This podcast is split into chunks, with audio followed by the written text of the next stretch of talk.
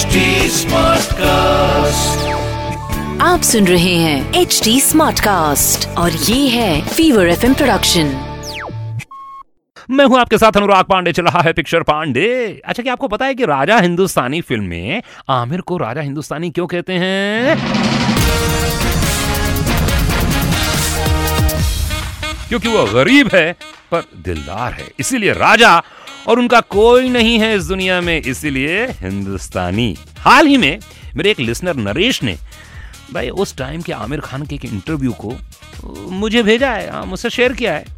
सुनिए उन्होंने अपने रोल को कैसे डिफाइन किया था तब? इसमें मेरा रोल है अ, हिंदुस्तान के एक छोटे शहर या छोटे टाउन का रहने वाला हूँ मैं। हिल स्टेशन टाइप की जगह है। अ, पालन खेत जगह का नाम है। और वहाँ पर मैं टैक्सी चलाता हूँ। थोड़ा बहुत टूरिस्ट गाइड टाइप का प्रोफेशन है। लेकिन बहुत ही अ, सीधा साधा सच्चा इंसान है साफ़ दिल और अ, आ, जो उसके दिल में है वो बात चेहरे पर आ जाती है ज़ुबान पर आ जाती है। अपने इमोशंस को छुपा नहीं पाता। अय है क्या बात यार आमिर खान आमिर खान है। सिर्फ़ और सिर्फ़ पिक्चर पांडे अनुराग पांडे के साथ।